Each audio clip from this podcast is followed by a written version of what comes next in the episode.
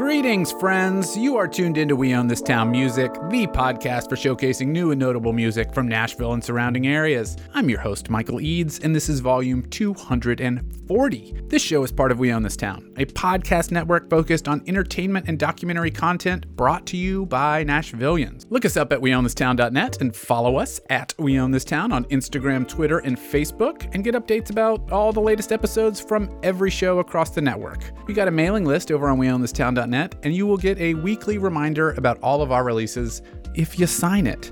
Or you could just subscribe to our shows in your favorite podcast app. That's maybe a little easier, but hey, I love sending the weekly email summary, so I'm going to highly recommend you subscribe. I've said it before on previous episodes, I'm going to keep saying it at the top of every episode. If we can grow this thing, we can keep doing it. So please, get some mailing list subscriptions in there, get some podcast subscriptions going. Much appreciated. If you need to get in touch about anything Own This Town related, shoot us a DM on Instagram or Twitter, or just reach me directly at michael at weownthistown.net. This week on the show, as you might have gleaned from the episode title, we sit down with musician Michael Hicks to discuss the collaborative project, the Nashville Ambient Ensemble. What's the Nashville Ambient Ensemble, you ask? Well, quite simply, it's a group of seven musicians from a range of diverse styles brought together to record an album entitled Cerulean, due out on Centripetal Force Records on Friday, March 19th. You can pre order it from Grimey's or over on Bandcamp. Both are linked in the episode description. Obviously, if you're in the Nashville area, hit up that Grimey's link. If you're anywhere else, hit up the Bandcamp link. Both will get you the record, but we love to support the local record store. If you've ever heard the names Diatom Deli, Belly Full of Stars, Jack Silverman, Luke Schneider, Timon Capel, or Synthesis, well, then you're already familiar with some of the great talent involved with the Nashville Ambient Ensemble. I'm not going to spend too much time setting up this interview, but I just want to say that I'm really appreciative that Hicks was able to take the time to speak with me about his background, how the project came together, and talk through a playlist of tracks from each of the musicians that appear on Cerulean. I think you're going to love the interview, so without much further ado, let's get into it. Well, thank you so much for joining me today and talking about uh, the Nashville Ambient Ensemble and all of the things involved with that. I am very happy to have you here and extremely excited for this record. Thank you so much for having me, and I really appreciate your enthusiasm about it and taking the time to talk to me about the music. Yeah, yeah. We were just talking right before the start of the episode about some parties in Nashville and Buddy Town and uh, going to La Peep, and, and that makes me wonder what is your relationship with Nashville? Like, are you a long timer? Have you been here for a really long time? Like, what's what's your history with the city? Well, I, I was around for the golden age of, of Buddy Town, and uh, I remember those parties. It was a lot of fun. Uh, but my relationship with Nashville started. Uh, I went to college at Belmont, so I started at Belmont in 2003. So I've been around Nashville, or felt like Nashville was home for almost 20 years. Yeah. Yeah. I had a stint starting in 2011 when I moved uh, after college, moved to New York, and uh, I lived in New York uh, for almost eight years before coming back to Nashville. Nice. yeah, I've been back in Nashville for two years, and uh, it's really great to be back. Do you know who Tracy Moore is? Journalist Tracy Moore. She like used to write for the scene all the time, and she like helped start the Cream. She's oh, yeah. she. Uh, I saw a tweet from her the other day that said, "Anytime I've known someone that lived in New York, they've always lived there for eight years."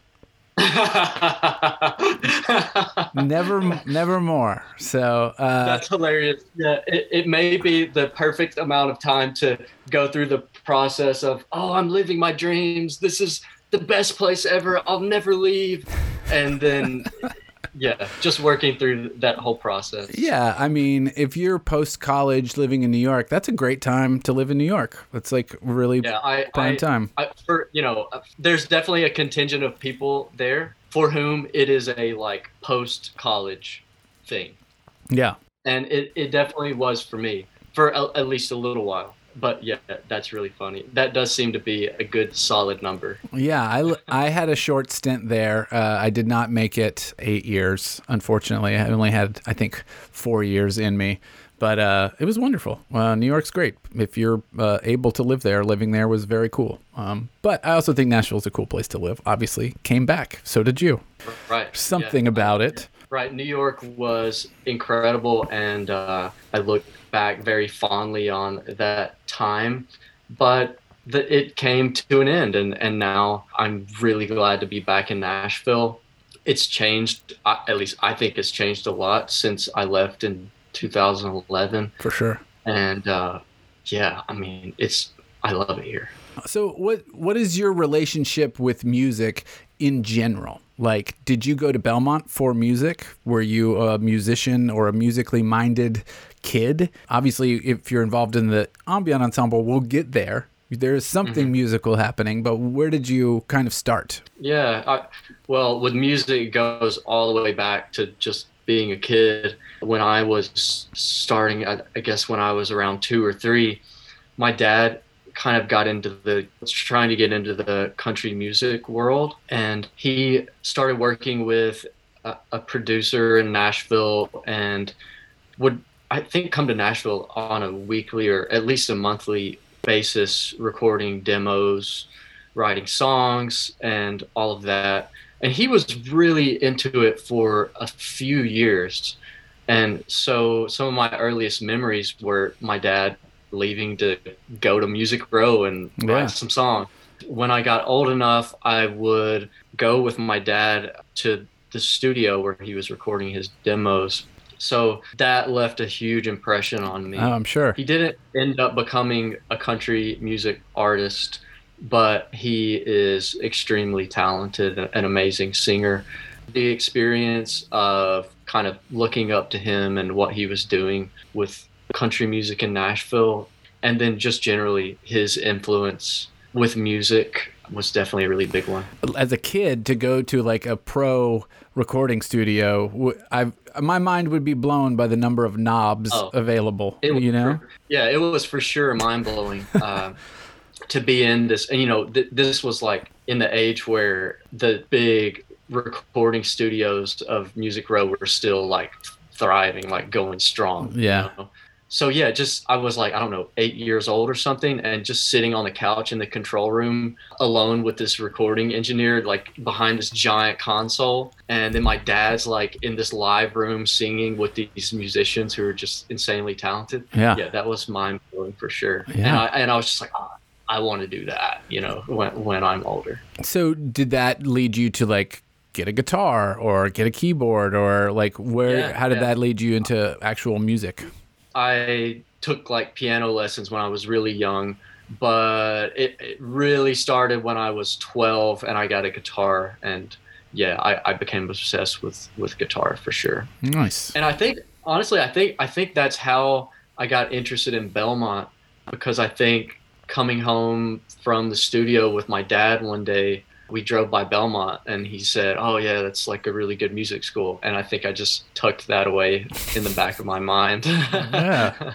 So did you go to Belmont for music or was it just a, a presence in your life while you were in college? Yeah, I did. I I started at Belmont as a music business major and I took a couple of the business classes because it was it was the degree is pretty heavy on business. I took couple of those business classes and was like, oh, this is not for me. and looking back, I wish I would have stuck with it because I think the whole degree would have been really helpful. But yeah, I, I sh- shifted gears and hopefully not to open a can of worms, but I ended up uh, studying religion at Belmont. And then I did a master's degree in religion at Vanderbilt after that. I, I don't know why that would open a can of worms, but, I, am not invested in what you graduated in. That's fine by me, you know. No, so at Belmont you had you were required to take like two yep. religion courses or some kind of spirituality courses. And uh, at the time, I was trying to figure out. Well, I don't, I don't want to do a music business degree, so I was trying to figure out what to major in. And I took this Old Testament class, and it was like fascinating because it was it was looking at these texts in a way that I had never experienced before. Mm-hmm. And it, you know, it was all about like inquiry and questioning and, you know, all these different methods of looking at the texts that were very new to me.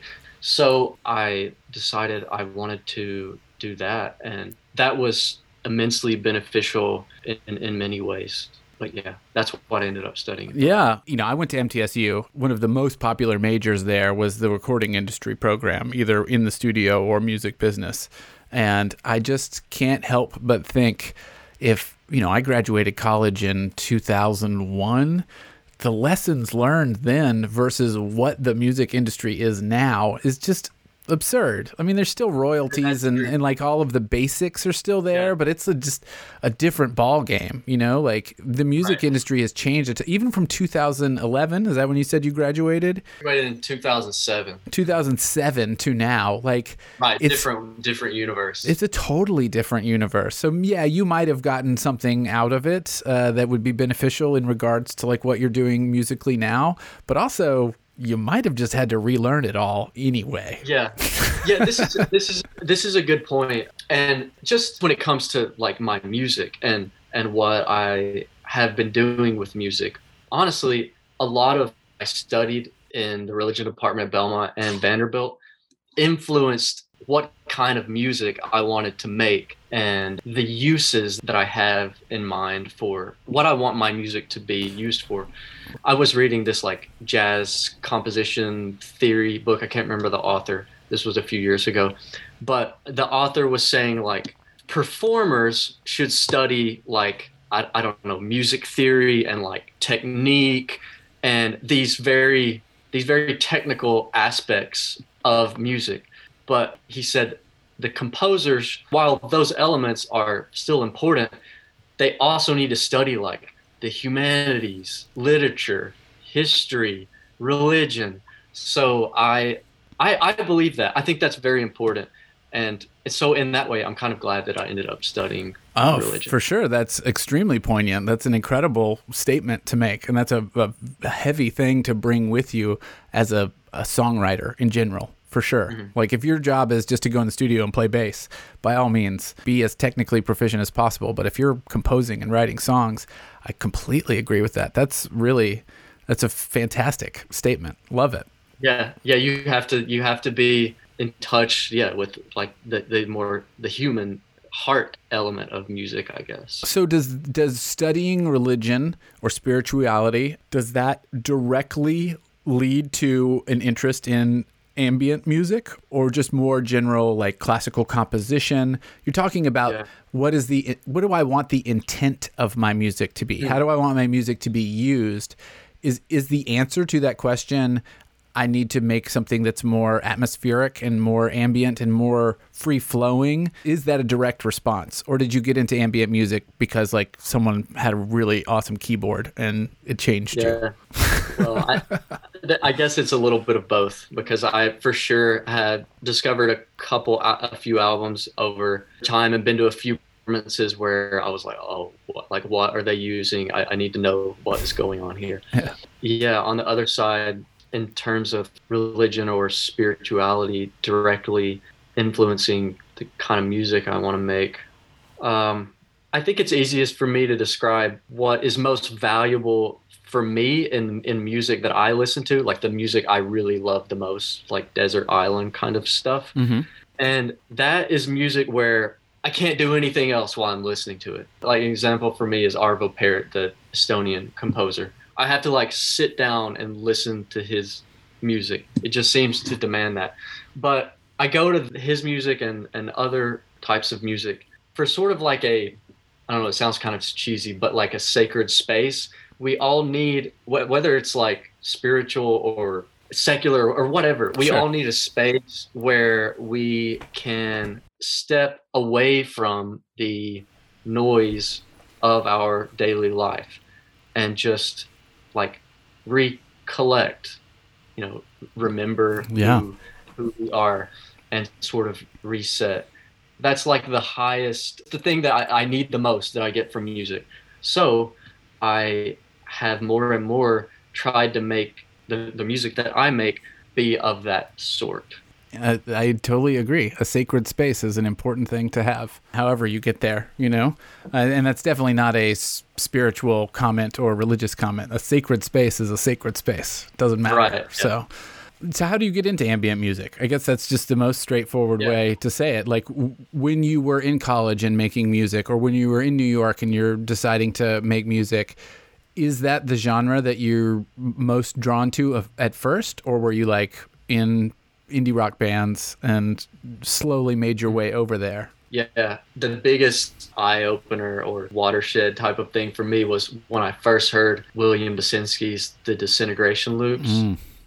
I remember I, I was at Belmont and uh, I think I like read the Pitchfork review of it, and this was like in 2003 or 2004. And wow, when I heard the Disintegration Loops, I have for sure never heard anything like that. I didn't know that music existed like that or that it was possible to make something like that. It just completely massively expanded what I thought was what could be possible with music. Mm-hmm. So that sent me down like a big rabbit hole. I bought like everything that William Basinski had at the time. It was awesome too because at the time he hadn't reached that level of fame that he has now and you, I think you literally had to like email him and tell him w- what you wanted, and he would email you this really personal like note back, like "Thank you so much," and I was just amazed by him, both his music, which is incredible, but also what a seemingly genuinely good person he was. So anyway, he was a major influence on me and was a was honestly a big reason why I wanted to move to New York because he of course like had this amazing iconic Brooklyn story of living in Williamsburg in the 80s, which a very different Williamsburg, sure. not yeah. what it is now. And he had this loft there where he would have these incredible parties. And I know like Anohni was a big part of that, and like Devendra Banhart, Coco Rosie, and all of these artists were experimenting there. Anyway, as you can tell, I really love William Basinski. Yeah. so yeah, major influence. Uh, when I got to New York, I remember going to a show at the Stone on Houston Street in, in Lower East Side, and uh, it was a duo performance of Ryuichi Sakamoto and Taylor Deupree, and Sakamoto was just playing like I think a grand piano, and uh, Taylor Deupree had all these synthesizers and I think he like a modular synthesizer maybe. But um, that show I was amazed by, and I didn't have any synthesizers. At, and after that show, I was like, oh, I got to figure out what Taylor. I got to figure out what was going on in that performance. Yeah. And I, I remember I emailed him and just asked him like, please let me know what you're doing. And yeah, that fueled my deep dive into nice. synthesizers. Yeah. That's awesome. The disintegration loops, uh, I had a very, very similar experience and impact with hearing that. And just, I mean, it put me in that sacred space that you mentioned. Just like, yeah. I have to listen to this. And I know that it's not a long loop, but it is, there's something just transformative about listening to it. It's just mesmerizing. Just the process. The, yeah, you like participate in the process of the right. music decaying, and it has this really profound effect. I think. Yeah, and I think the fact that it it is literally disintegrating uh, as part of the recording is like it's a kind of a one time only thing. Like you can't recreate that ever again, specifically like that. Like you can do the thing again that you can go through the steps to get there, but it's never going to be the same twice. Which right. you know, I think getting into the the ambient world there's a lot of improvisation involved with with that. Now, I think Basinski, in, in specifically speaking, that is a, a, recording, as it were, that's disintegrating. But so it's maybe not as applicable. But I think with ambient music, a lot of times there is a lot of making it up as you go. Like you've got a vibe, but or maybe that is very specific to what you're doing with the Nashville Ambient Ensemble, where you have yeah. gathered together a group of other like-minded though not it's not one to one everyone's in the same world but very distinct in what they do and everyone is very much open to improvisation and sort of making it up as they go along a certain vibe. I'm not sure exactly what I'm getting at here, except that I can see the through line from Basinski to, yeah. to Nashville Ambient Ensemble. Yeah. So how you move back to Nashville? When does the process start that you start connecting with these other musicians that are sort of in this same world that are part of the ensemble? Like, I don't know if you consider yourself the the leader or founder or or what the hierarchy. I call myself the administrative assistant. Okay. So not a not a strong hierarchy there. Everyone's sort of on the same level.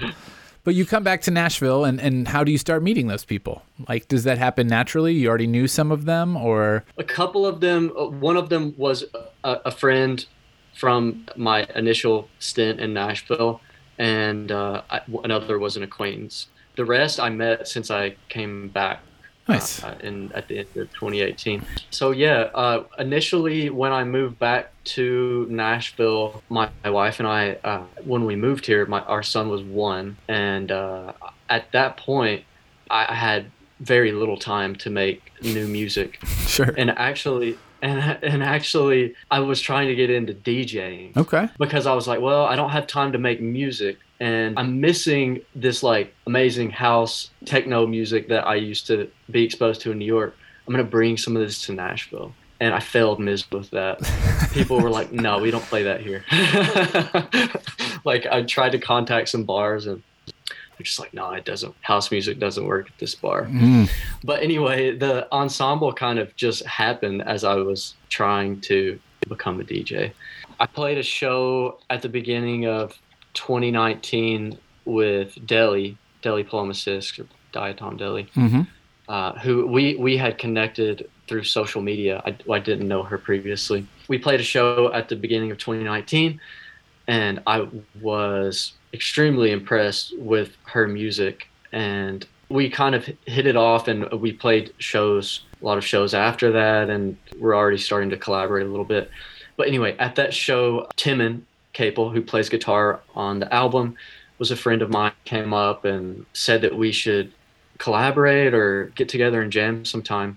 And then I also met Jack Silverman that night, plays electric guitar on the album. And he also suggested that we should collaborate. And then, like, over the next couple of months, I just noticed a lot of people wanted to, like, get together and jam. And then it made me remember what's so amazing about making music in Nashville, and that is it's an extremely collaborative place to make music. Yeah. People want to make music together, and even if you're not recording like an album, they just want to go over to somebody's house and just jam on Friday night.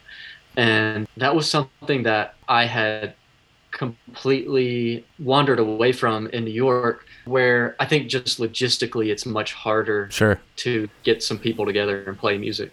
Just the space constraints and stuff. But also, I found that the scene that I was trying to get into there was very focused on a solo music practice. I had people that I was in touch with, but it was more like, hey, listen to my new music and tell me what you think about it, instead of like, let's play some music together. Right. Anyway, I kind of got off on that. But what I was trying to say was that uh, as people just, I, as, as I started to realize and remember what's so special about making music in Nashville, I really had a strong desire to create a, an ensemble. And I got together with Timon in like April of 2019 and we jammed a little bit. Uh, we were really happy about the sounds that were coming out. And I think, I think that night we were like, let's, let's try this like so-called ambient ensemble idea. And after that, it just it it happened really organically and, and really quickly. You recorded at Battle Tapes, right, with Jeremy Ferguson? The, That's right. The album. Yep. Had you like brought the the Justice League together prior to recording, or was it sort of like, okay, we all sort of know each other here and there. Let's just go and do this, or was there practices and and composition sessions yeah. and all that sort of prior? Yeah, uh, yeah, and quickly, I want to note that I had um, I had experience with like an ensemble setup previously back in like 2007, 2008. I had a band in Nashville that was kind of a part of like the post rock world called the Bird Ensemble, mm. and um, that was kind of a model for what I did with the ambient ensemble, where we get all together in a live room in a studio and record everything live like no overdubs. That's what we did with Bird Ensemble, and I really love making music that way. And I've always kind of wanted to get back to that. So anyway, that was that was. Uh, so you had prior experience too. You had yeah. like a shell that you were working with yes. that you knew would yes. work. But to answer your question, it came together very quickly. But we we did um, we did two full band rehearsals leading right up to the sessions, and then we went in and did the recording sessions, uh, which were uh, like yeah two days at Battle Tapes. Nice. Well, I have a playlist that you have provided me with that I believe is from one song from each member of the ensemble. And it would yeah. be cool to sort of just listen to that, let the audience hear the song, and then you kind of tell me a little bit about each person because I think this the ensemble is really impressive. It's a, a very diverse crowd of yeah music makers. You know, like they're amazing, amazing people, amazing musicians, and I feel very lucky and honored that they were up for this weird project and that, that yeah they contributed their talents to it i'll just read them off quickly so everyone knows who's involved with the ambient ensemble Diatom deli and her real name is deli palomasisk kim ruger who performs as belly full of stars jack silverman luke schneider we have yourself michael hicks we have cynthia cardenas and Timon Capel, who we have mentioned several times as well. So that's the whole ensemble, right? That's the group, yep. That's a good group of folks. It's a really good group of folks. So, yeah, let's just dive into this first track that you've outlined here uh, from Diatom Deli, and then we'll talk about it on the other side. Sure.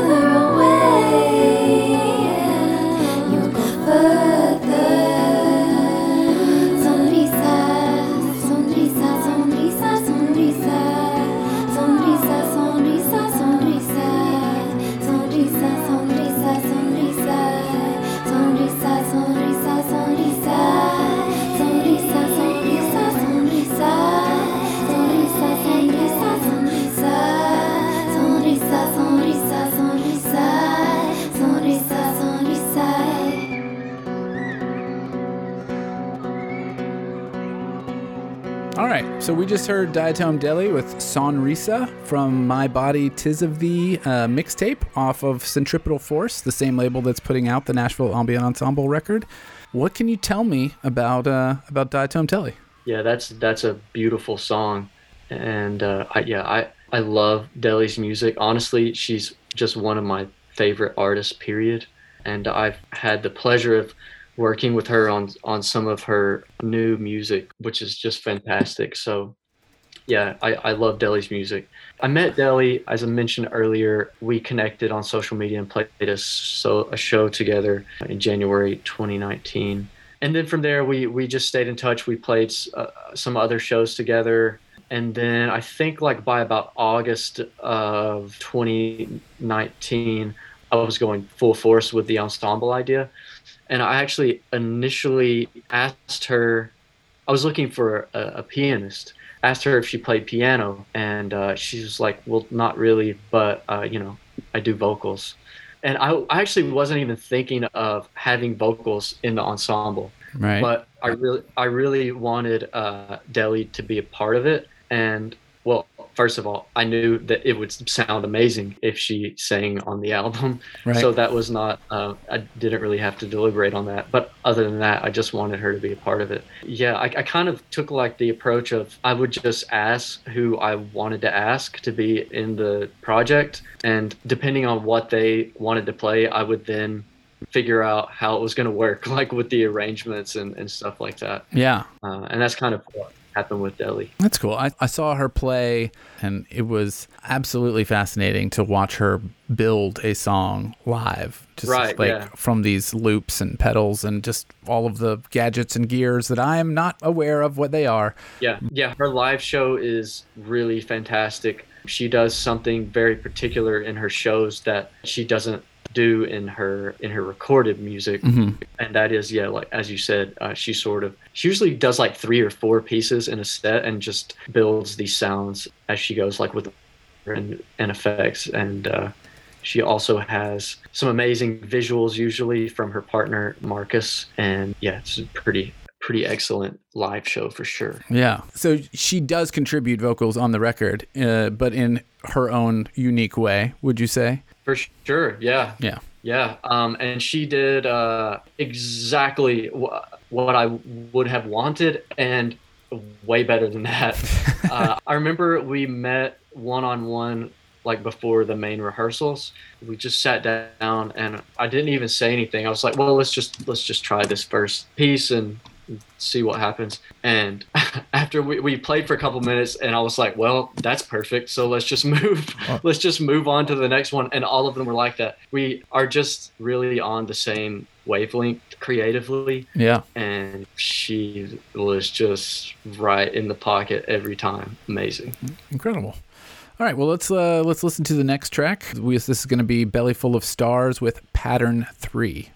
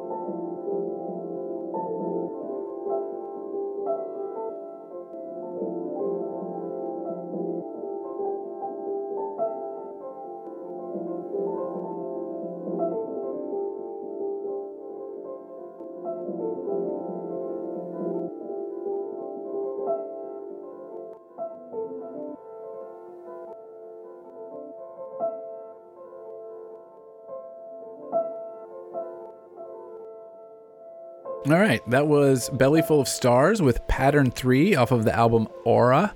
I believe that is out on Triplicate Records. Yes, I think that's right. Yeah, and it's a six-track album. All of all of the tracks are Pattern 1, Pattern 2, Pattern 3, Pattern 4, 5, Pattern 6.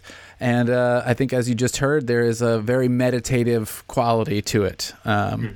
Which I very much appreciate. I think sort of the and maybe a nod to the Basinski loops in in a way, in the way that it builds. Yeah, yeah. There's a little bit of that there for sure. I, I think it's a beautiful piece of music. Yeah, when you hear that, you definitely want to stop whatever else you're doing and just sit down and enjoy it. 100%. Yeah, really beautiful. And um, I think, like, similar to Basinski's music, Kim's music, it has a lot of heart in it, you know, like, really has, like, that emotional depth to it. It's not just it's not just sounds. There's there's more there. Do you know what I mean? Yeah, yeah. It has that uh, what we were talking about with like the humanity. Like exactly, it's a composition yeah. that yeah. understands and sort of evokes a humanity in its way, which I yeah. completely feel that for sure. Yeah, and, and, you know you can't just train that quality to come out. It, it's just like I don't know. It, that's kind of like an elusive thing. Yeah. with, with music. Yeah, I mean, evoking human emotion is not easy. So, uh, kudos for her doing that. Uh, yeah, very impressive. Uh, Kim is so talented. She is an amazing composer. She does a lot of stuff with modular synthesizers and samplers. But when I was trying to get people involved with the project, she's also a wonderful piano player. Mm-hmm. And I saw her at a show one night and I was trying to find someone who was really good on, on piano. And I asked her if she knew anyone. And uh, she was like, "Well, I play piano," and so that was that was a done deal. Nice. I didn't even realize that she played piano, but she had some just really striking and uh, powerful solos on the album. She has a very particular style on piano that, to me, is like similar to the pianist Bill Evans, like how Bill Evans plays on "Kind of Blue," the Miles Davis album where like she doesn't play every single note that she could play. Mm-hmm. She's like selective about what notes she plays, and she's not just trying to fill in fill in space right uh, with her solos. They're very like it's like a very determined, concentrated quality. Yeah, that's interesting. Choosing what not to play seems almost harder than choosing what to yeah. play. Yeah, on some of her solos, like the one that she does at the end of Jack's piece on the album, the Cerulean track, so there are some parts where like she goes a few seconds without on her solo, a few seconds without playing, and it's just like it creates this tension where it's just like hanging. Yeah, and uh, I think that is a, a really that's really special. Absolutely agree. And that's a good transition into our next track, which is Jack Silverman with Mixed Signals. Oh, perfect. I teed that up.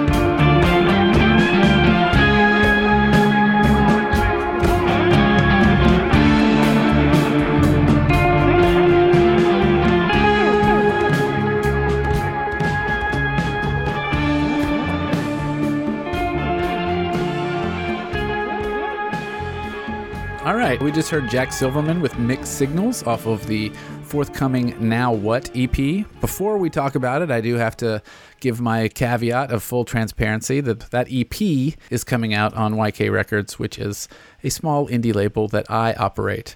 So I did not pick this song to be included in this episode, but I am promoting it, and there is a bit of self benefit to doing so. So I just like to make sure that that's clear and transparent whenever I play an artist that I'm working with. So it doesn't seem like I. I picked it. I picked it because I love it, and I'm also so psyched that it is coming out on YK. I think that is a really great fit, a great label for a really great EP that Jack has made. And yeah, when I hear this song, I just instantly smile. It it just makes you feel so good, especially like right now when it seems like spring is is around the corner and we're like seeing a faint glimmer of light at the end Sure. of the COVID tunnel, maybe Yeah. that piece is really great. Beautiful guitar patterns and sort of themes, I guess you would call them. Let's see, is I can't remember if Kim is on that track or not, but Kim plays on, the EP. Kim Ruger, who was also on the ensemble album. I think she's only on the cerulean version. So Jack on Jack's right. EP, uh, Jack Silverman's EP, there is a version of cerulean that's also on the Nashville Ambient Ensemble uh, record. So they are they're kind of symbiotic in an interesting way. That's right. Uh, yeah, I love his EP. He is the the king of crime jazz. Jack is for sure, but he's much more than that, and the music is much more than that too. It's very it's very beautiful. I'm so glad to have met Jack since moving back to Nashville. He's an incredible musician. In my mind, one of the very best guitarists uh, in Nashville. So yeah, I'm, I'm very happy to be able to work with him and, and just to have met him as well. Yeah, I feel similarly. I'm not as close. I haven't recorded an album with him, but uh, I do enjoy what he's doing, and I think um, I, I'm really excited to hear his contributions to the the ambient ensemble and see how his guitar playing, which is pretty diverse. I mean, he can play all kinds of different styles. To see how that fits in to the record, uh, especially amongst all of these other musicians and, and the styles Yeah. that they bring. One thing quickly that I've noticed with Jack's guitar playing is he always sounds incredibly relaxed when he's playing. Even if he's playing something that's really fast or or or intricate or complex, it always sounds like he's really relaxed. And I feel like that is so hard to convey on an instrument. But he's just like so loose and comfortable with the instrument that Yeah. it really comes comes through. Like sometimes when you hear guitar players, it's kind of like creates a little anxiety for me because I can tell like they're just trying, you know, hard to, to do something. But with Jack, it's always just like so chill, even if he's like doing a crazy run. I think that's something really unique that Jack has. I think that's a very astute observation, and I think uh, you know with people that solo, particularly guitarists that solo, there's always a tenseness to it, like they're squeezing it out into the Mm, Yeah, world. That's, that's what I'm. That's what I'm trying to get at. Yeah, uh, and I, I, I agree. Obviously, I'm biased, but uh, I don't hear that with Jack, and I, I, I think you, I think you put it very succinctly. That was very pleasant. All right, let's let's hear the next track. This is going to be Luke Schneider with Somnificus.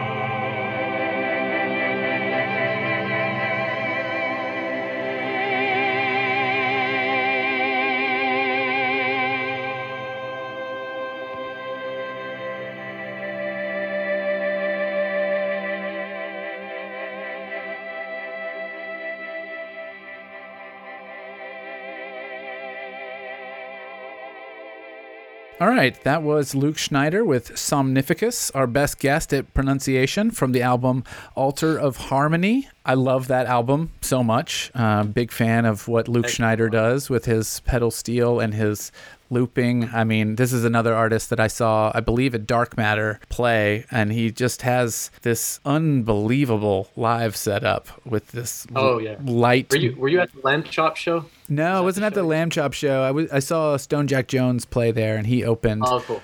And it was, I mean, he has these lights behind him that are sort of responsive to the music that he's playing, and he's he's got this setup that's like a whole it's like an outfit almost. For sure. Yeah. He's got it all together. For sure.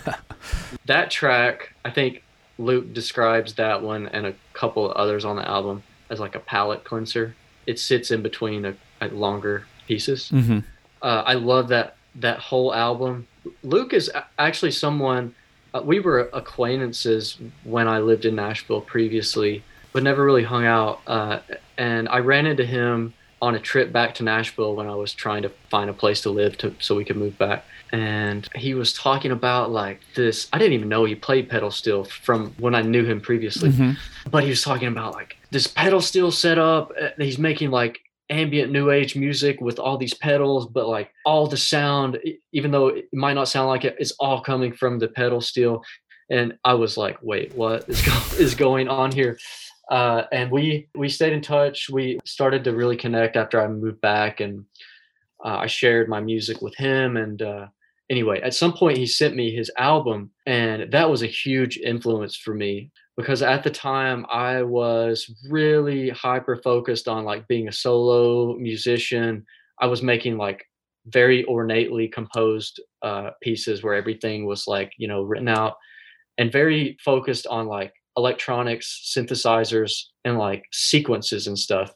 Mm-hmm. But when I listened to his music, I was like, oh, I could I could really take a different approach uh, and you know, improvising more, bringing in some other instrumentation. All that to say, that's a excellent excellent album, and it was definitely an influence for me as well. Yeah, I mean, I think, I mean, no disservice to Luke. I'm a huge fan. I think he's an interesting musician to bring into the ensemble because the the pedal steel is a very distinctive sound. I mean, he has done something extremely unique with it that makes it not sound like that. But it's a really, uh, it's a texture and just instrumentation that you generally would not expect to find in something called an ambient ensemble. You know? Yeah, really looking forward to hearing his uh, his contributions and how they appear throughout the record. Because having heard his solo record and seen him live, I know that it fits. It's just uh, mm-hmm. it's just completely fascinating. Well, he brings the heat on the album. I can tell you, uh, it's it's very, um, his his playing on the album is is more direct. He does use some effects, but it's more it's a little more of a dry sound than he he has some really excellent solos on the album for sure. All right. Well, you want to go into the next track here? Yeah, sure. Uh, I believe in your track listing, uh, this is Daniel Ellsworth and the Great Lakes with Follow Me Home.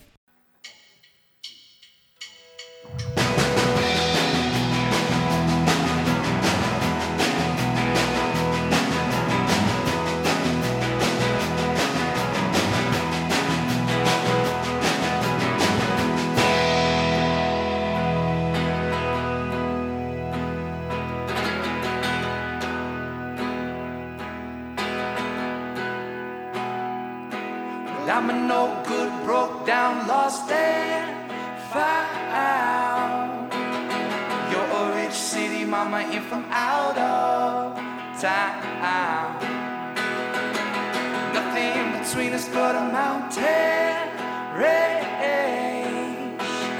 Now you're giving me those eyes, and girl, I'm feeling strange. Whoa, whoa, you are a smoking gun. Whoa, whoa, gone with the setting sun. Whoa, whoa, honey, tonight let's play fools. Oh, so, are you gonna follow me oh? home? Are you gonna follow me oh? home? Are you gonna follow me?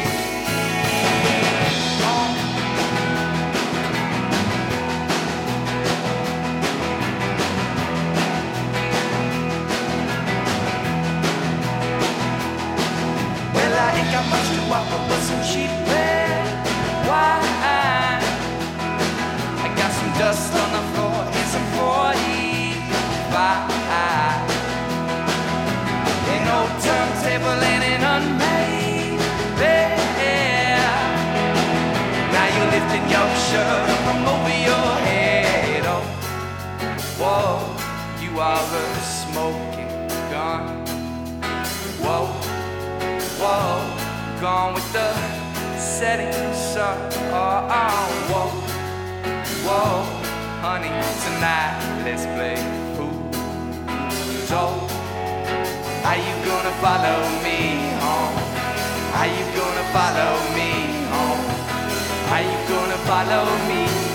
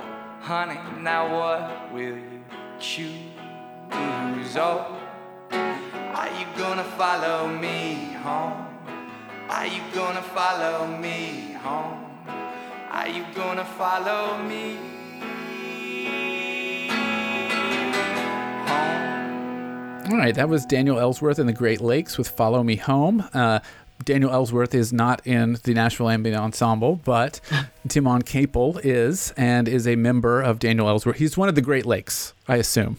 He is one of the Great Lakes, I believe. Yes. Of all the songs on this track listing that we're playing today, that one is the one that is the most of an outlier, I think. Tell me more about Timon and, and what Yes. what they're bringing here. That's what I love about this group is we have people from all kinds of different music scenes and we have people who bring really unique perspectives.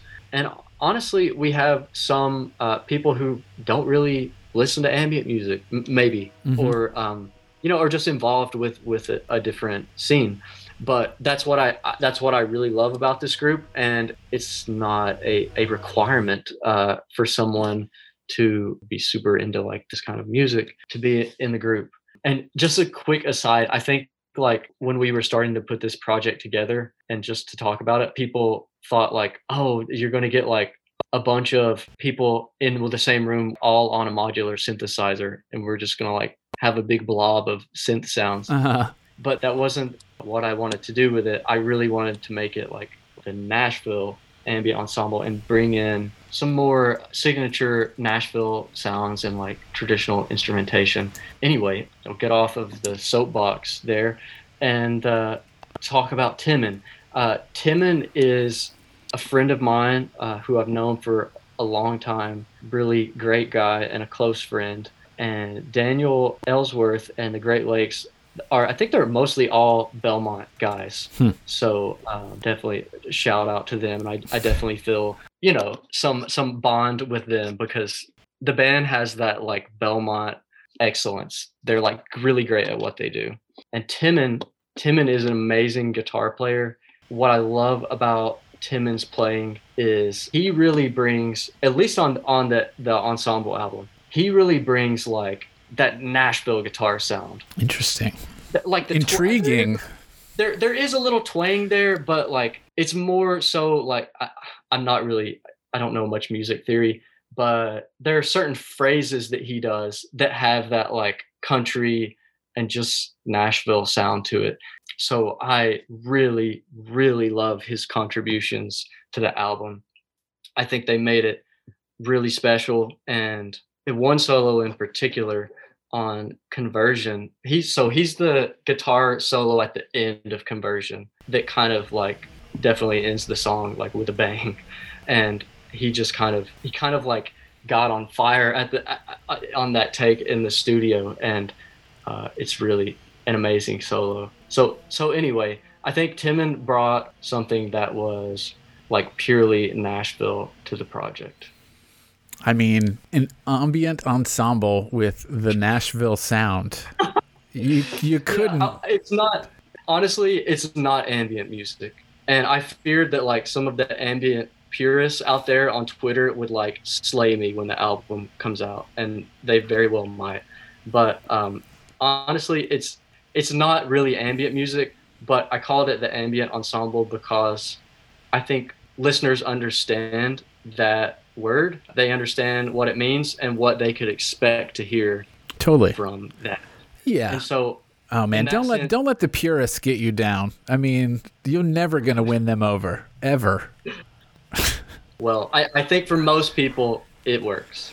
Yeah, you know, I have. Uh, you sent me the record, uh, and I intentionally did not listen to it because I want to be surprised on release day. I want to like enjoy. But you literally haven't listened to it yet. No, I mean I've listened to the singles that have been released. The two. Oh. But I have. Oh, okay. Wow. I've not listened to the whole thing because I don't know. I'm I'm old enough to like enjoy this anticipation of when the record hey, is released. I really appreciate that, and uh, I'm the exact same way. Like I, I will pre-order an album on Bandcamp, and even when it comes out, I don't listen to it. I can't. Certain albums, I I have to wait. You gotta wait. There's, I mean, that's yeah. part of the fun. Everything is such uh, instant gratification these days. You know, like you really you don't have to go to the mall to buy the CD if there's a new album that's out. It's just like in your Spotify immediately.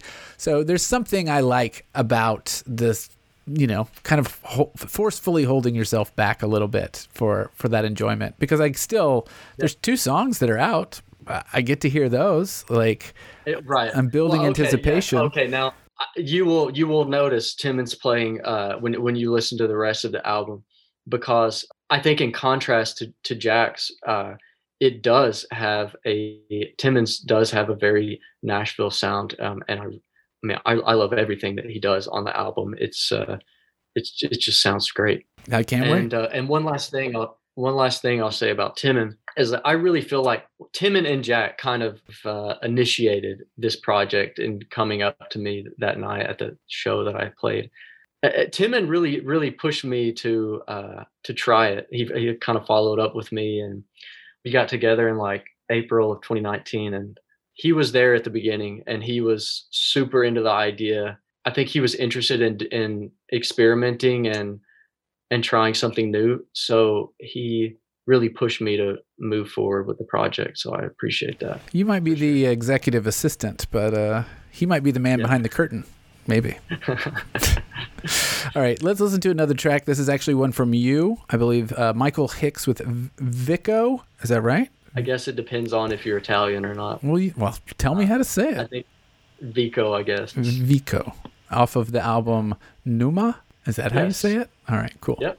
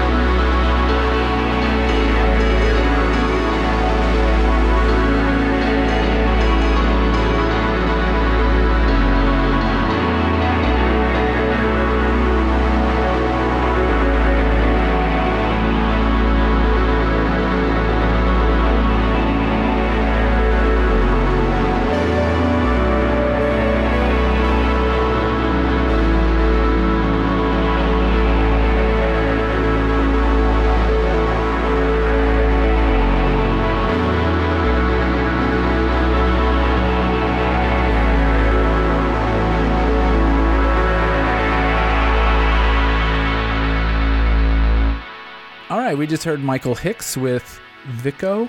That's how I'm saying it as a Southerner, born and raised Yeah, in Nashville. Uh, off of the album Numa. Um, I, it's an odd thing to ask you what you bring to the project, but uh, what do you what do you bring to the project? Like, tell me about this song, but also like Yeah. in the context of the ensemble. How did you feel musically being in the room with all these people and, and Mm. what you brought to it? Yeah. I, I mean, I brought the synthesizer sounds, the drones and stuff. Cynthia did have uh, some synth sounds as well. Yeah, I, I brought the most of most of the synthesizer sounds, and um, my role in the in the project. Well, I wrote most of the pieces uh, except for Jack's cerulean track, Mhm. and then I kind of, as I said earlier, I'm like the administrative assistant. I co- coordinated everything but then I was also kind of like the conductor or director or something. Mm-hmm. Um, nothing really intense. I basically would just so the structure of the songs were it was kind of like a jazz or bluegrass structure where we had a, a simple theme or like a drone that would remain constant, and that as the basis for a round of solos.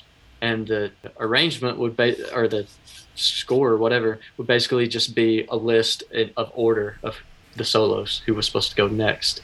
And in the studio i would just kind of like call out orders like lunch orders or something like who was who was going next. And that was that's kind of my contribution to it. And then i edited i mixed the album as well. Oh well. yeah but this track the track that you just played that was my last piece of music in the before child era Mhm. and uh, what you can hear there was kind of the last phase of what I was doing in New York, which was uh, solo music, very intricately composed, meticulously to a fault, probably, and yeah, more of like a. a it's not classical music, obviously, but more of a classical way of, of thinking about composition. You have released additional music since that time, though, correct? I have. I've released um, two longer form pieces on Bandcamp. One of them was the it was just a live performance of the last show that I played in New York before leaving, and then another one is something I made here. But on both of those, I was starting to experiment a little bit more with improvisation in like more of a long form Mm-hmm. setting because as I said earlier, I was trying to figure out how I would be able to make music and also be a parent and and everything else. So I was starting to try to work with improvisation and see how that might pan out for me. Yeah, I really wanted to play. Uh, what is it? Tinging? Is that the correct title? Yes. Uh, Tinging on. I wanted to play that on a previous episode of this show. We own this town music, but it is 21 minutes long, so it's very difficult for me to get a 20 minute song into the show. So I may I may have to could just revisit pick- just play an excerpt. you could just pick any random minute. Just one That should be minute of it. well, maybe I'll do that, and we'll hear that on a future episode. All right, well, we got one more track. This is actually UUO, um, which is Cynthia Cardenas. I think I'm saying her name correctly. And this is, I don't know, it might be more of an outlier than uh, than the Daniel Ellsworth track. Um, but this song is also very long. This song is 10 and a half minutes. So might not get the whole thing in there, but I'll make sure that what we do play is the the gist, the part that you need to hear. yeah, you can't just pick any random minute.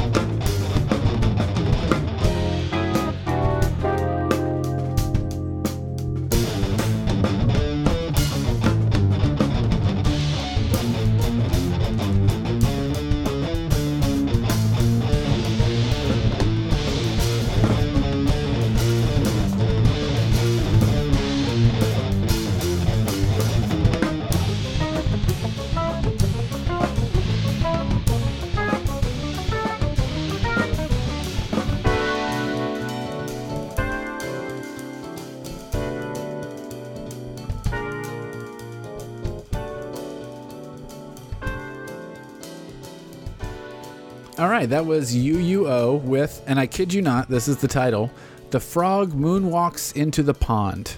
Read a book. And that is the a contributing member of the Nashville Ambient Ensemble, uh, Cynthia Cardenas. I I think I'm kind of speechless as to. Uh, I mean, I loved it. Don't get me wrong. There's no part of me too. that did not enjoy that. But what what's going on there? What is this? incredible. I, I I I was so I, I met with her one on one as we were getting the as we were about to record the ensemble album, and uh, she said, "Let me let me show you this stuff for my band that I'm uh, that I'm working on." And she played that 10 minute track and it blew my mind. First of all, she completely slays on the guitar. So I was told uh, we, we like met at a party and I was told that she is an amazing guitar player but wow like she Right. is like you know virtuosic and uh and then on top of that uh just like the creative arc of that track um and kind of like blending of genres i i was amazed by that when she when she played it to me and uh i, I feel like it, it needs a proper release there there are other tracks there. Um, anyway, I, I don't want to step on her toes. I'm, I'm not sure what um, what the plans are, but uh, amazing piece of music. Well, it will it will be linked in the episode description for this episode. And if the 10 and a half minute didn't make it into this cut, please do yourself a favor and go listen to the entire thing, top to bottom. It is a marvel. It is so good.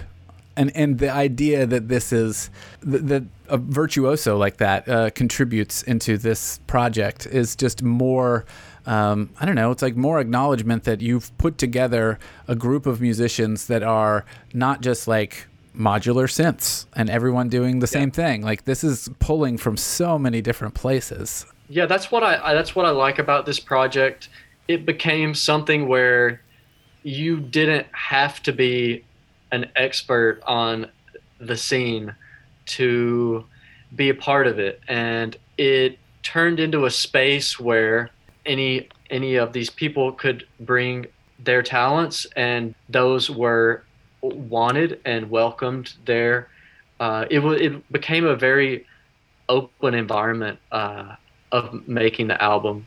We all worked together really well. Yeah, I, I just like that. Like you said, it it wasn't just a bunch of people on synthesizers. It was more so just a space where several people could create something something different. Well, one more thing I want to say about Cynthia. Cynthia, yeah, Cynthia and I met, and uh, I told her about the ensemble and um, I think I was this was at a party. I was like, "Well, do you want to be in it?" and she was like, "Yeah, for for sure." Uh, and then we were like, "Well, what will you play?" And at first, we were um, thinking that she would play bass, uh, but when we started to practice, that wasn't. It just wasn't fitting in. So she said, "I have this like guitar synth thing, Hmm. and let me tr- let me bring that." And oh boy, that was so awesome. Yeah. Uh, yeah, it, I, I keep forgetting that you haven't heard the whole album yet.